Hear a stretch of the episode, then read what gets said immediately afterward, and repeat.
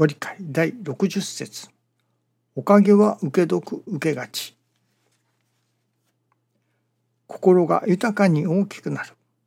おかげも豊かに大きくなる。まさに受け得であり受けがちである。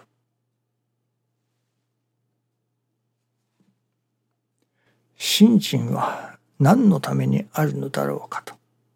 まあよく存在意義などということを言われますね。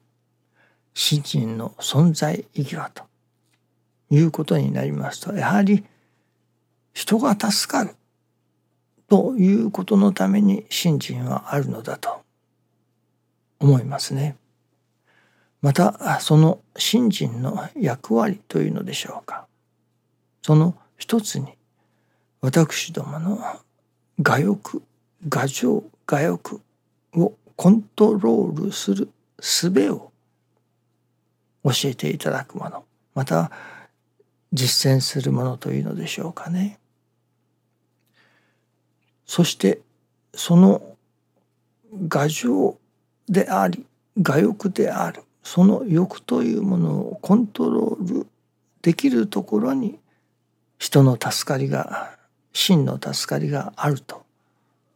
思いますね。もし私どもが牙城であり我欲をコントロールできないならばそこには助かりはありませんね。信心というものが人の助かりのためにある。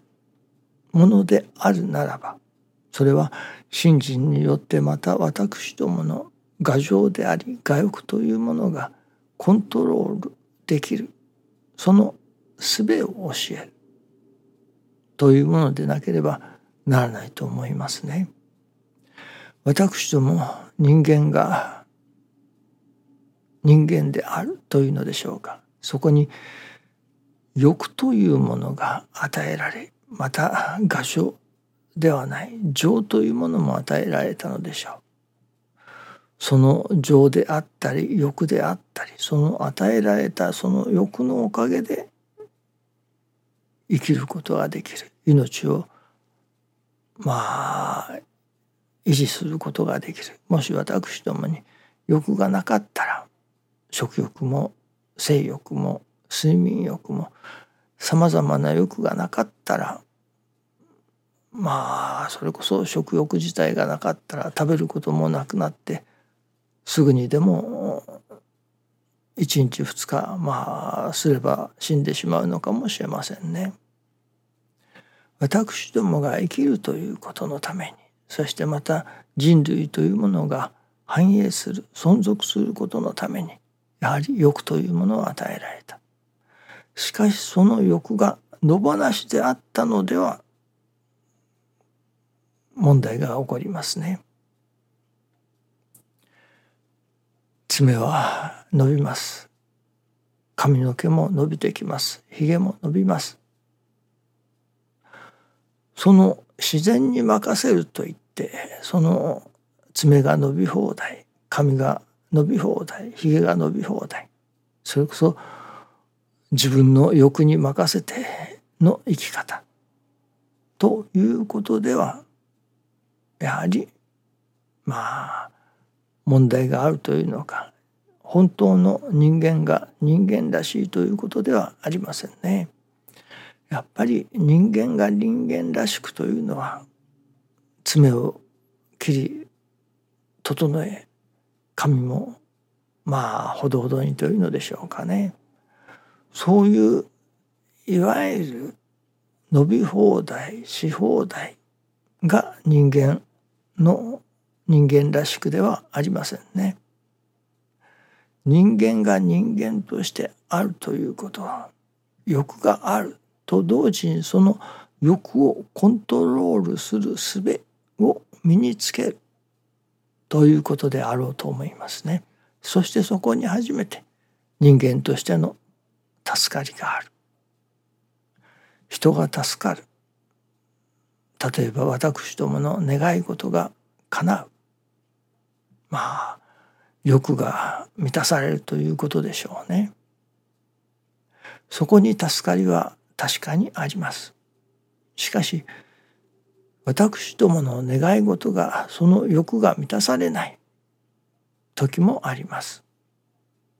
それで自分の欲を満たそう願い事を何とかして叶えよ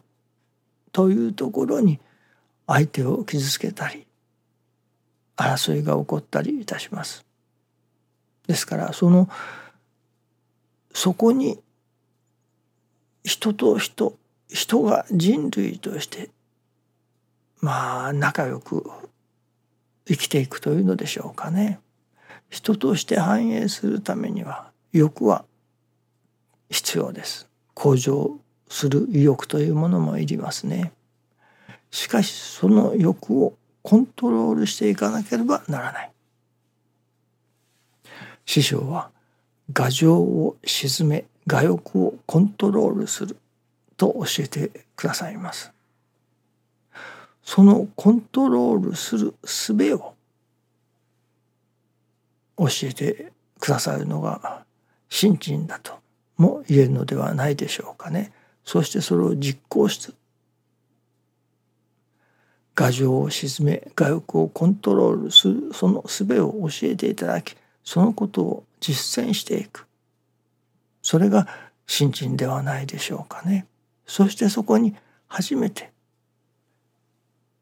人間としての真の助かりがある。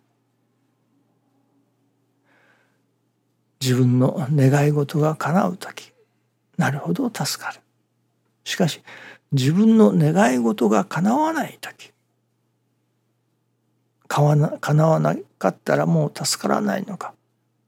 ということであれば信心の値打ちはない。自分の願い事が叶わない時その欲が満たされない時さあその時にどういう助かりをいただいていくか。まあその欲を一つは転化していく。私の願いが叶わない時はこれは今こそ神様の願いが成就している時だ。とそこにまあ値打ちを感じるというのでしょうかそのためには神様の願いが成就することを願える私どもにやはり心が育っていなければなりませんね。ですから新人の役割というものはやはり人が助かることのためにあるのです。そしてその人が助かるということが牙城を沈め我欲をコントロールできるその術を教えてもらう身につけようとするものでありまた私どもの心がそのためには育っていかなければなりません。そしていよいよそこに何が起こるか与えられるかそれは神様からのご信用というものではないでしょうかね。神様から信用してもらう。まあこの氏子はもう安心だと。なぜ安心か。もう放っておいても欲に苛まれることはない。自らの欲をコントロールしていき自ら助かりの世界に入ることができるようになる。そのそこを目指せるようになるということでしょうね。まだその我欲が全部取れたわけではないけれどもその我欲を取ろうとする精進努力を続けるであろうと認められたらもうこの氏子は安心だと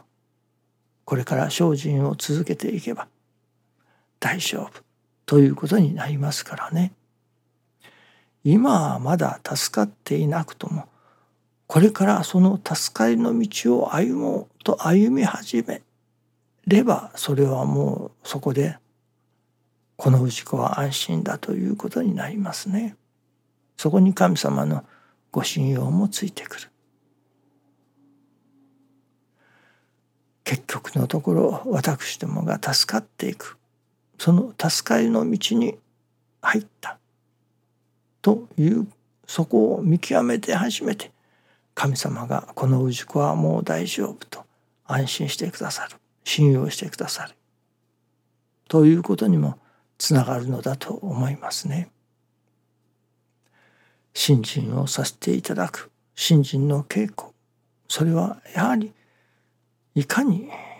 牙城を牙欲をコントロールしていくかその術を教えてもらうものだとそしてそれを実践するところにある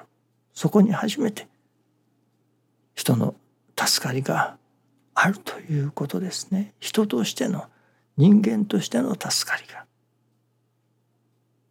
あるということになりますね。そういう人の助かり人を助かりへ導くものでなければ本当の信心とは言えないと思いますね。人を真実の助かりへ導くそのためにはくどいようですけれども我欲をコントロールする牙城を鎮めるその術を教えてくれ実践しようという気にならせてくれるものであるということですね。どうぞよろしくお願いいたします。ありがとうございます。